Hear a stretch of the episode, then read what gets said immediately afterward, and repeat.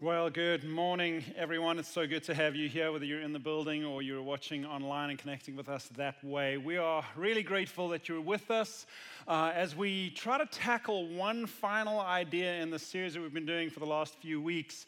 Um, you see, you can't do a series called Me, Myself, and Why, uh, where we take a few weeks and focus in on me and myself and, and I, and focus in on ourselves and talk a bunch of ourselves without uh, talking about about this one specific idea that I want to tackle today because this idea, um, Jesus introduces this really foundational idea to understanding ourselves, to understanding faith, and to understanding a connection with and a relationship with God. So there's no way we could end this series without looking at this because we've been talking so much about me, myself, and why. And this is so pertinent, so important to understanding most of what we've been saying this idea that Jesus introduced, and, and, he spoke about it several times in several, several different places where we'll look at those, but it's, it's really like a door or like a key that unlocks so much of what he brought and came to give. It opens up the life that he talked about the peace, the joy, the hope, the strength. Um, it opens up all that he came to bring. And if, if Christianity is true, there's a whole bunch that he came to bring. Um, so it's a big, big deal. But let me warn you right off the bat that this is not an easy thing to talk about. It's, it's easy to talk about, I guess. It's just not that easy to do sometimes because it goes against everything that we naturally fight for. It is very, very counterintuitive, um, especially in a very individualistic world that we live in. It's very, very counterintuitive unless we understand it. Because if we understand this, if we wrestle this thing to the ground, if we can understand the idea, and it's an idea that Jesus introduces and speaks about, it's an idea that we see in secular in the secular world as well. I'm going to show you something that's written about this from a perspective of someone who's not a Christian, and it's an idea that you see in nature a whole bunch. But again, it's not that easy. But if we can understand it, it kind of goes, huh, that makes sense. I should probably look into that because, man, it can, has the potential to open up faith in a way that we may not have experienced before, and as a result, impact our lives in a way that we may not have experienced before. It's a massive, massive deal. So let's jump in and to kind of start the conversation and get us on the same page. I want to kind of paint a picture of who we are as people and how we navigate as people, what we want and how we try to get there. First of all, and you know, this is no surprise to any of us. This is probably true. We probably don't think about it in these words, but, but we recognize this. This will probably resonate with all of us. All of us want to find happiness. All of us want to be fulfilled. We want to find fulfillment. We want to find success. We want to find meaning in life. All of us want that.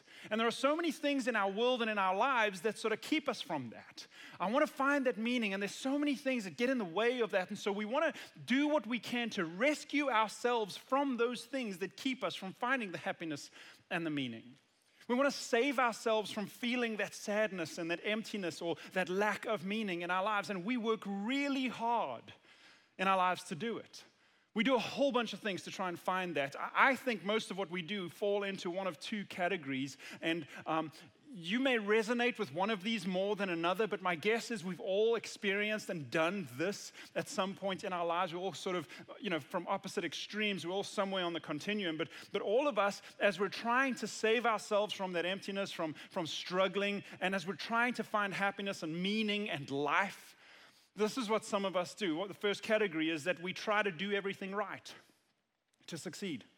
We try to do things right. And if I can just do everything that I'm supposed to do, man, I will find what I'm supposed to find. I'll find the meaning.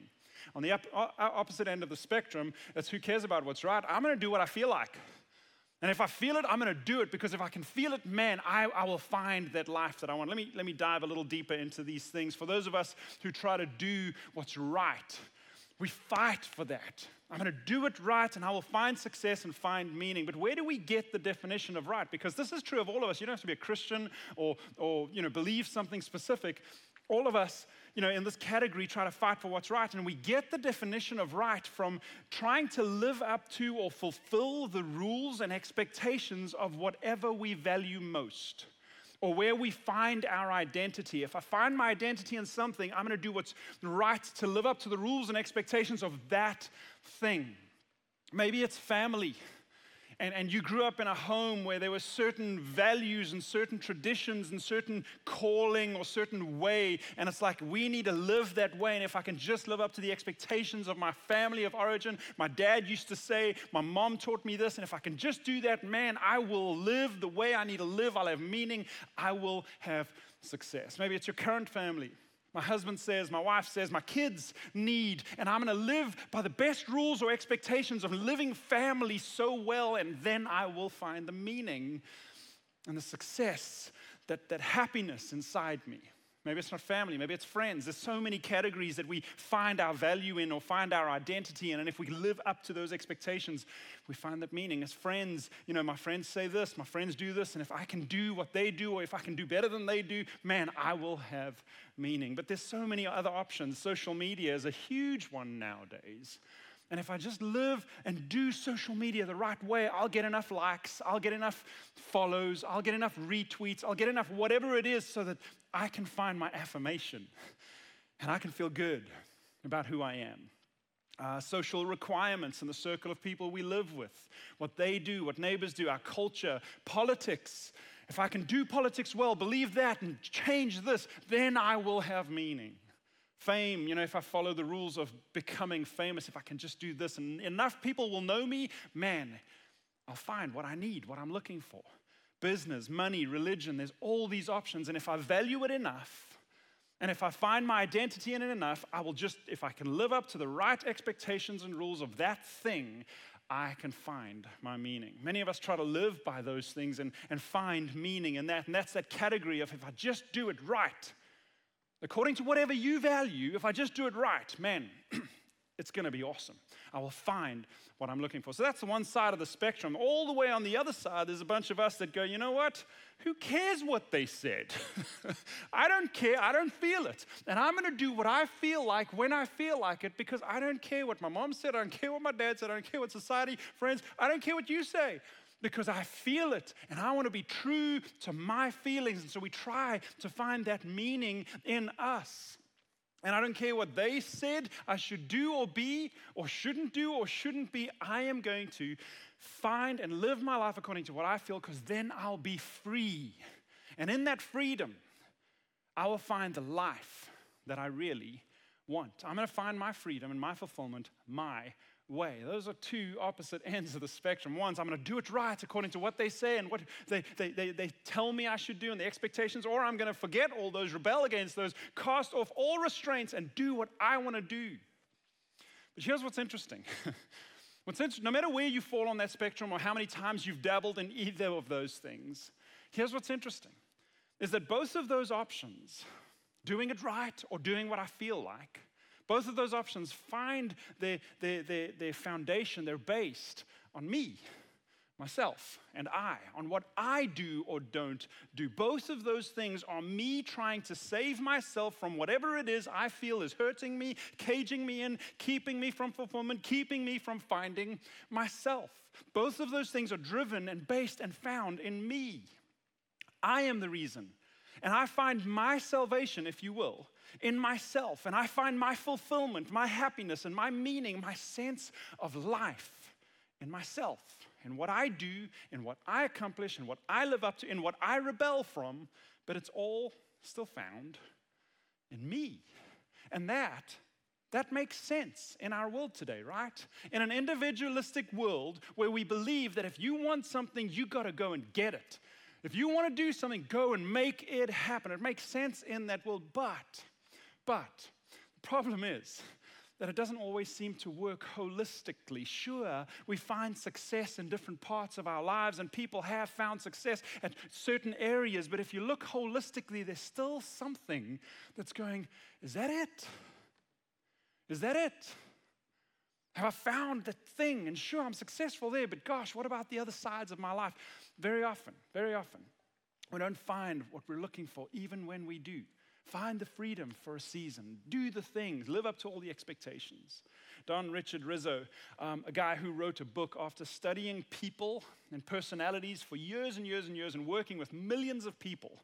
I think millions. I mean, he's done this test online, and, and thousands at least, and thousands and thousands of people have done this. And after studying people, he wrote a book. Uh, called Personality Types, and in this book, uh, using the Enneagram, uh, and it's not a Christian book by any means, um, but he, he uses this and he, after studying people and how different people search for meaning in different ways, he says something that kind of speaks into this. He says this Because we cannot live without meaning, without reference to something outside ourselves, we inevitably create idols as substitutes for faith in the transcendent and the meaning which it supplies. We create these idols as substitutes.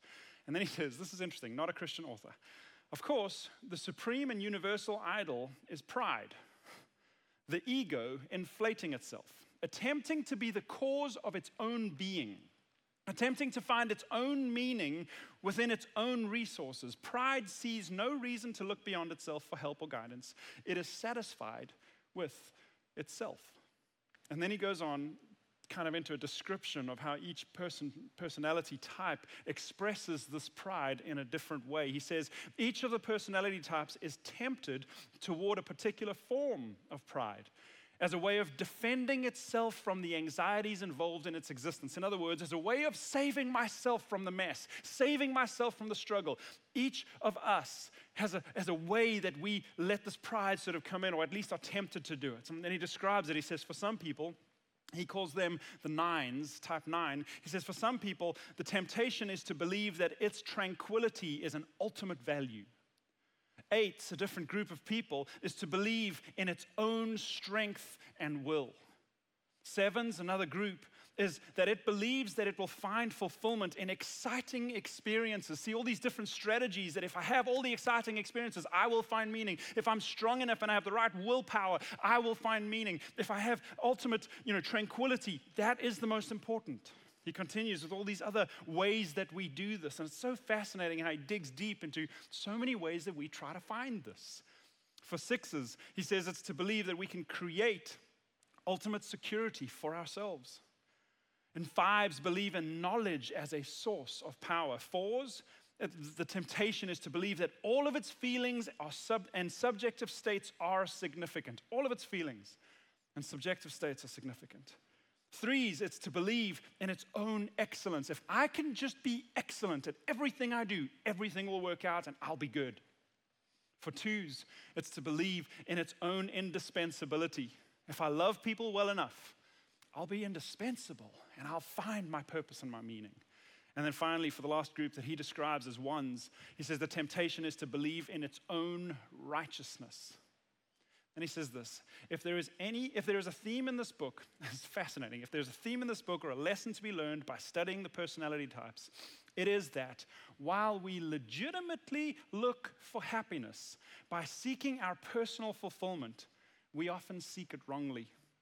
Every personality type creates a self fulfilling prophecy, bringing about the very thing it most fears, while losing what it most desires as it looks for happiness. If, when we search for happiness, we inflate our ego, in other words, say, I can do it, I'm to find it, at the expense of recognizing and properly valuing our essential self, who we really are, we may be sure of failing in our search. Again, not a Christian author, and he's talking about how all of us try to find that meaning in and of ourselves, and it, it doesn't work according to him. We don't have that. He continues, he says, looking at each of the personality types as a whole teaches us that the agendas of our ego are ultimately self defeating. And he goes through again saying how it defeats ourselves, how we defeat ourselves. Some people, again in the book, as he describes them as twos, he said they spend their entire life searching for love from others and still feel like they are unloved. The other group, threes, endlessly pursue achievement and recognition. If I can only achieve, if I can only get the recognition, but they still feel worthless and empty. Fours spend their entire lives trying to discover the meaning of their personal identity and still don't know who they are. Fives endlessly accumulate knowledge, if I can just know enough and, and skills, if I can just have the ability to do things to build up their confidence, but they still feel helpless and incapable. He's just describing how we all fight for it, but somehow don't find it. Not a Christian author. Sixes toil endlessly to create security for themselves and still feel anxious and fearful about the world. Sevens look high and low for happiness, but still somehow feel unhappy and frustrated. Eights do everything in their power to protect themselves and their interests, but still feel vulnerable and threaten. Nines sacrifice a great deal to achieve inner peace and stability, but still feel ungrounded and insecure. And lastly, finally, he says, ones strive to maintain personal integrity, but still feel divided and at war with themselves. Last thing he says that I'm going to read here is this the way out of these self defeating patterns is to see, and this is so fascinating, that they cannot bring us the happiness that we seek because our personality does not have the power to create happiness. And then As wisdom as always recognized, this is what he says it is only by dying to ourselves, that is, to our ego and its strategies, that we find life.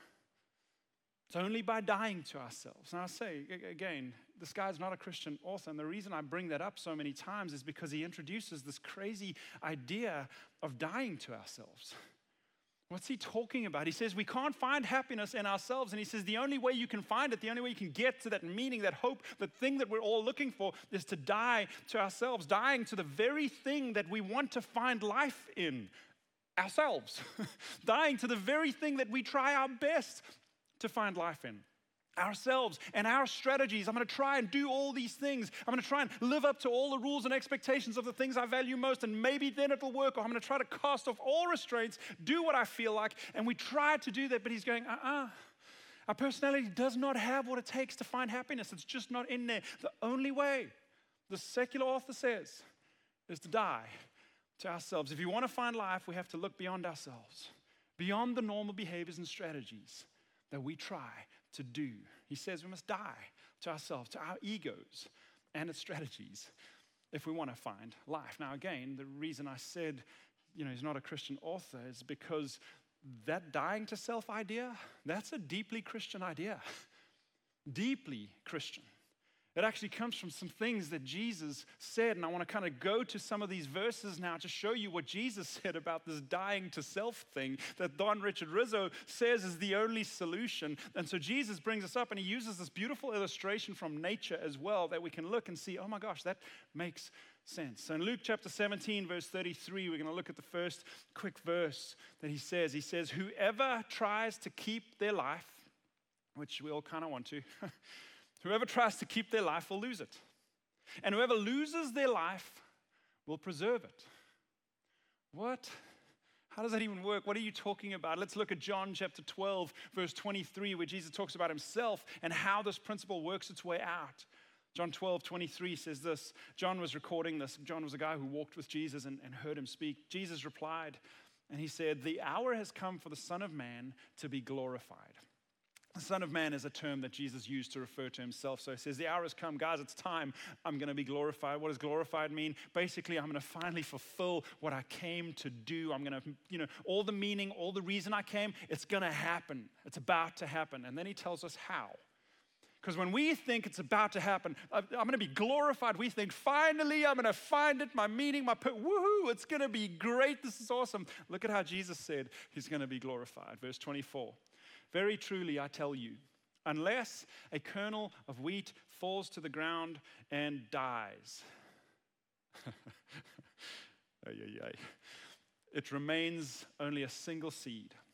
But if it dies, it produces many seeds. And Jesus uses this illustration from nature to show us that life, the true potential of life, is found in dying. I mean, a seed has so much life in it.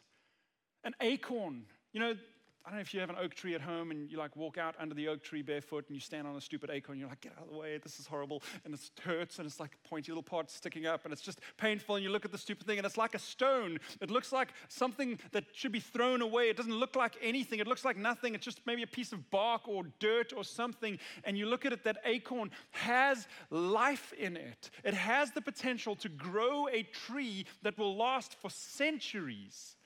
How? it doesn't look like anything. A peach tree, a single peach seed has the potential to produce thousands of peaches.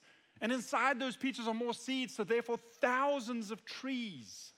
It's amazing. There's so much life and meaning and potential in a seed, but the only way to access that life, that potential, is if it dies.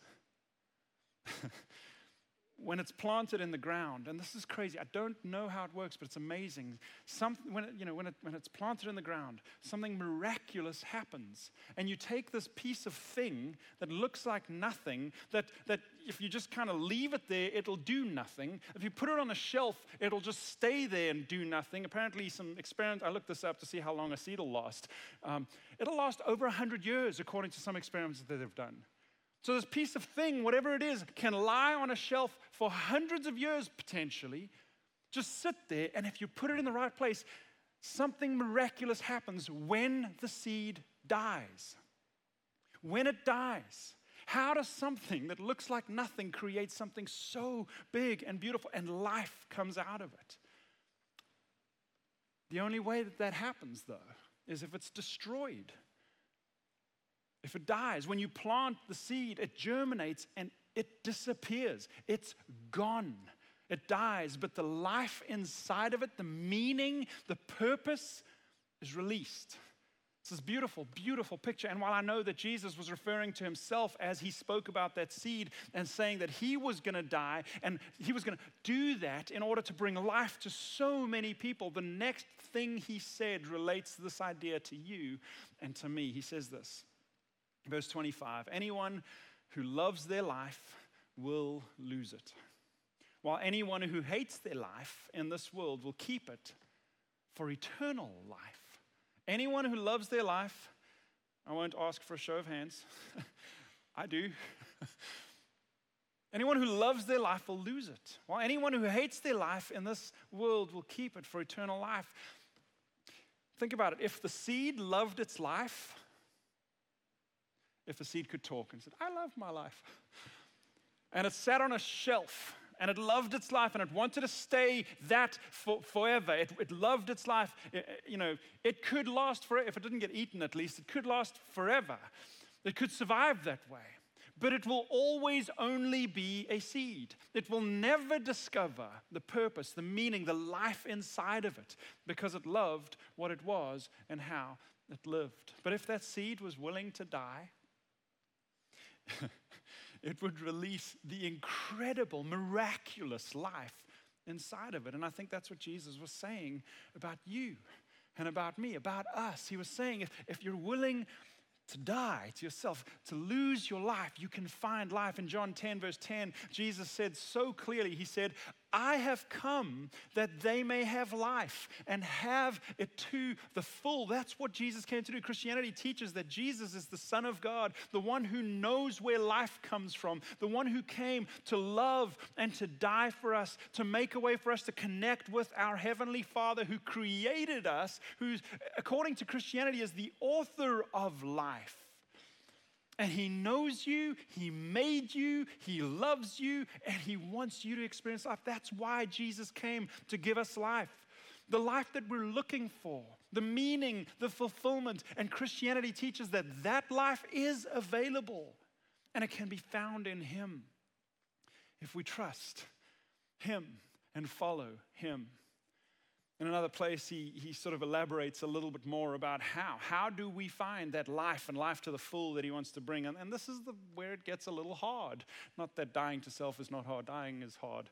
But he says this in Mark chapter 8, verse 34. He says, Then he called the crowd to him along with his disciples, and he said this to them Whoever wants to be my disciple, whoever wants to connect with, with God, Whoever wants to be, you know, find that life in me, whoever wants to follow me, whoever wants to trust me, whoever wants to be my disciple, he says, must, ouch, deny themselves and take up their cross and follow me. There it is again. And, and he uses that, that ugly word cross when, you know, when Jesus said it, it wasn't a cute little gold thing that you hung around your neck.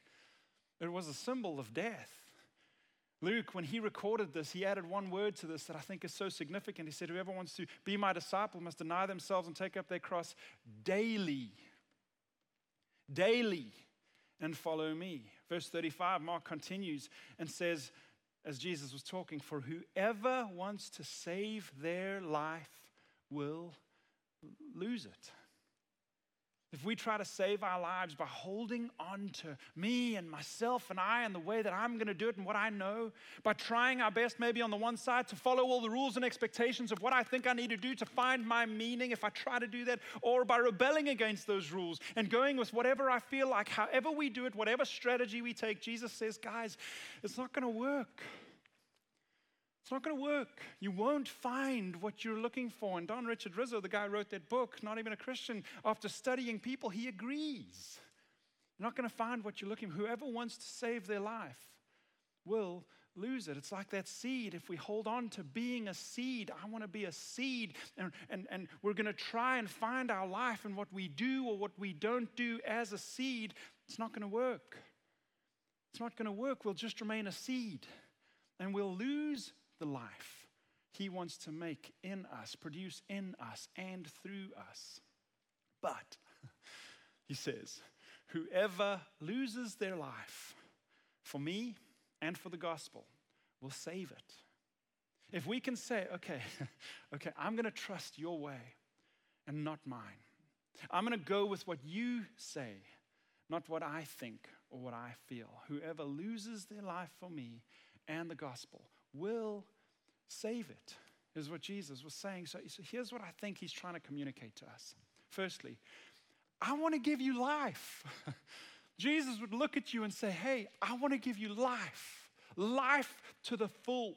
I came to give you life. I died like a seed to give you life, to make a way for you to be forgiven, to make a way for you to reconnect with God, the God who created you and loves you more than you could ever imagine. That's who I am. I died to make that possible, and that life is available to you. But in order to find it, you'll have to lose yours. Because if, if we're trusting me and my way and my feelings and how I want and what I'm going to do and my strategies, there's no space for Him. And I'm being a seed. I want to be a seed. But unless we lose that and make space for Him, if, I think what He's saying is if, if you want to find the life that I came to bring, you'll have to lose yours. You'll have to stop trusting in your ability to do everything right or to do everything you feel like to find that freedom. And just like a seed, if we would be willing, again, if a seed could talk, go with me, I'm sorry, but if, just like a seed, if we could say, I give up my dependence on me to find life, and I'm willing to die to myself in order for your life, that miraculous life to be born in me. That's where we find it. Imagine a seed refused to die. It's like, nope, not going to happen. But I'll try my best to be a tree, but do not plant me. I don't want to die. I'm not going to die, but I'm going to do everything I can to be a tree. What would that do? This little seed going, it doesn't work. A seed can't be a tree. It can't. No matter how hard it tries, it can't be a tree. But if it dies, that tree, that life is produced, that meaning, that purpose is produced and created from that death. Or what if, what if a seed said, I'm going to rebel against everything tree in me. I don't care. I'm just going to find my freedom in me being a seed. What would happen? Well, it would lie there and be free. But it would miss out on the meaning and the purpose and the life in it. It, it, it can't find it. The only way it finds life is if it dies. So I think Jesus, the one who promises life and life to the full and eternal life, is asking us to say, okay, I will no longer depend on my ability to do it all right or my desire to cast off all restraints and do it my way, the way I feel like.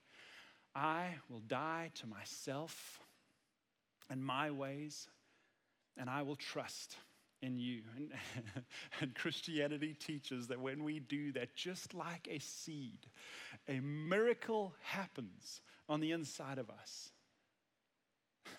and life is born.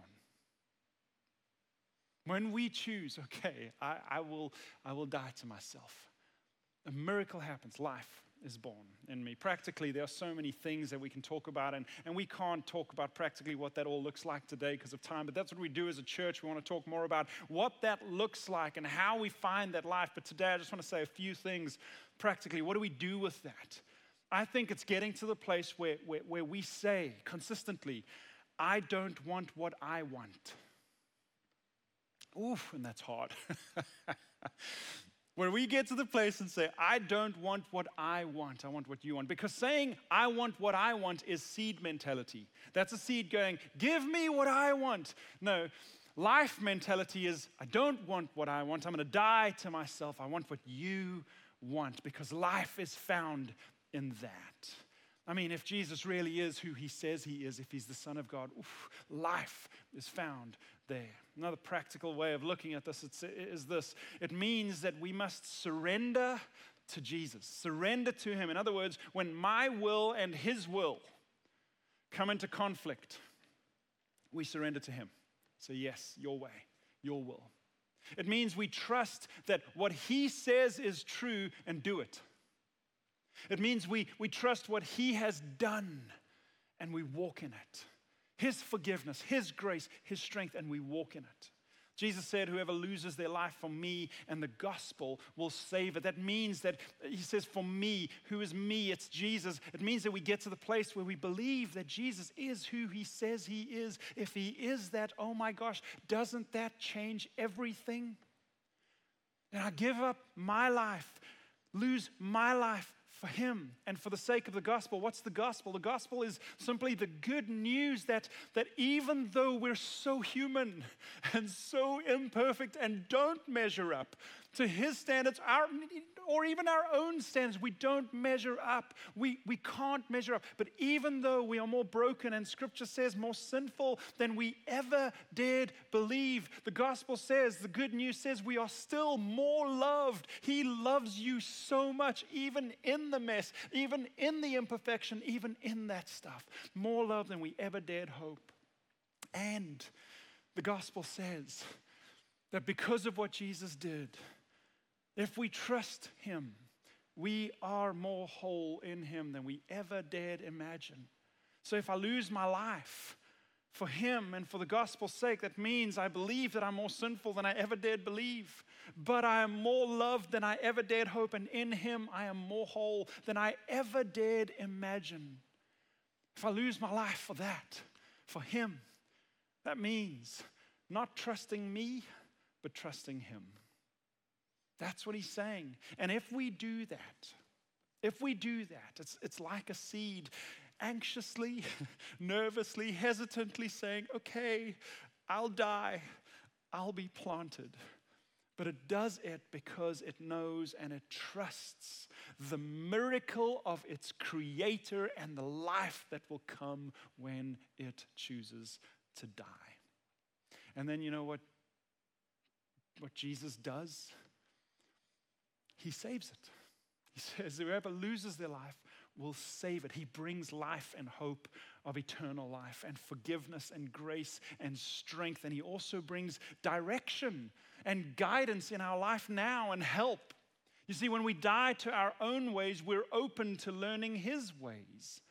And when we die to our own ways, we're open to walking in His. And that impacts everything because he speaks into and guides us in everything in marriage and in parenting and money and relationships and dating and in, in leadership and all these things. He speaks into all of that. And if we trust who he is and what he says, you'll be, kind of be like, okay, I don't want what I want, I want what you want. And there's life found in him and life found in dying to me and life found in living with and for him. That's what Christianity teaches that we will find our lives when we lose it for His sake and for the gospel. It's phenomenal. And we see it in secular writing, we see it in, in what Jesus, we see it in nature. It's phenomenal. we'll find life when we lose it.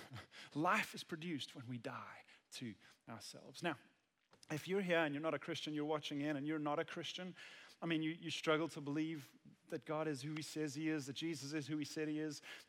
if you're not a Christian, let me just say this I know this is crazy. I know it sounds crazy. I mean, if God is not who Jesus said He is, this doesn't make sense. If there is no God and you are the only one that you can rely on, this is crazy. You can't die to your dependence on yourself if there isn't a God on the other side who is trustworthy, who died for you to give you life because he loves you. If you don't believe that, you can't not rely on yourself. I get that. So if you're not there, I totally get it. And I never, and we never want to make anyone or force anyone believe, to believe something they don't believe because you can't do that anyway. So if you're not there, I totally get it. But if He is God, and if He is who Jesus said He is, and while you're listening, you're hearing the stuff, considering it, and something inside of you is stirring about God and about Jesus and what He did, here's what I would encourage you to do I'd encourage you to take a step forward in that. Just explore it. Keep exploring. Keep asking questions. Keep reading the Bible. We love that you're here and you don't believe. Just so that you know, we love that. And you can tell people around you, hey, I don't believe this. Not, not at all. We love that. Just keep exploring and going because if this is true, if there is life in what Jesus came to do, my gosh, it would be cool to discover it. So if you're not a Christian, totally get it, and we love that you're here as you keep exploring. Now, if you are a Christian, for us as Christians, I think it's so important to at least acknowledge that as Christians, we usually like the nice parts of Christianity. You know, the love part, the peace part, the promises, the hope, the, the practical stuff. Tell me what to do, and I'll do it. I'll add it to my list of things that I can do. We love that part of Christianity, and those parts are great. They're wonderful. They really are amazing. But we don't like the dying part, do we? Because it's hard. You know, dying is painful, it hurts, it's hard. And so, what I think often happens is there's a bunch of seed Christians running around doing Christian things. I'm a seed. I'm a seed, I'm going to do it right. There's a bunch of seed Christians running around with all the potential of life in them, but they don't want to die. Me neither. I don't want to die. It's hard. It's, it's uncomfortable. It's, you know, it bumps into things that I want and that I'm supposed to not want. Oh my gosh, it's hard. And every single day we wake up, we are drawn back to our ways and our feelings and our thinking and our strategies and our way of finding meaning. It, we're always drawn back. But I'm telling you, if we can wake up every day and choose to take up our cross and die to ourselves daily, there is life in that because then it allows His life and His ways to define us. And there's life in Him, and there's life in His ways. But, like Jesus said, we've got to take up our cross and deny ourselves daily to do that. So, as we close out several weeks of talking about me, myself, and I, a couple questions. Are you yourself? And I don't know what the third one would be in the second person, me, myself, and I, but what is you, yourself, and? I don't know. So let's just go with the two. Okay, here's the question. You ready? Are you yourself willing to die? Are you yourself willing to die? Are you willing to lose your life for Jesus and the gospel? secular thinking. I mean, that book that I read calls us to it. It says we can't find what we're looking for in and of ourselves. Nature calls us to it. It says, okay, you want to stay a seed, you'll be a really cute seed for the rest of your life, but you'll miss out on the life. And Jesus calls us to this because he says, whoever loses their life for me and for the gospel will save it. So, are you willing to die? Because life is found when we die. He wants to give life, and life is found when we die. Let me pray for us. Father, thank you. First of all, I'm just so grateful, God, that Jesus came and died. Like that grain of wheat, he died to produce life. And I'm a recipient of that. And my life is a recipient, my, my, my, the grace I receive, my forgiveness, everything that happens in my life is a recipient. And I'm so grateful, Jesus, that you died, that you surrendered, that you lost your life so that I could gain life. And Father, I pray that you will help us wrestle this thing to the ground. What does dying to self look like? How do I do that? But when I recognize that you are who you say you are, a loving God who's come to give life and life to the full and eternal life, help me, Father, help us, Father, recognize that I need to die to myself in order to find that life. And then, Father, help us take that step daily die to ourselves and find life, the miraculous life that you give, like that seed. I pray you help us find it. In Jesus' name, amen.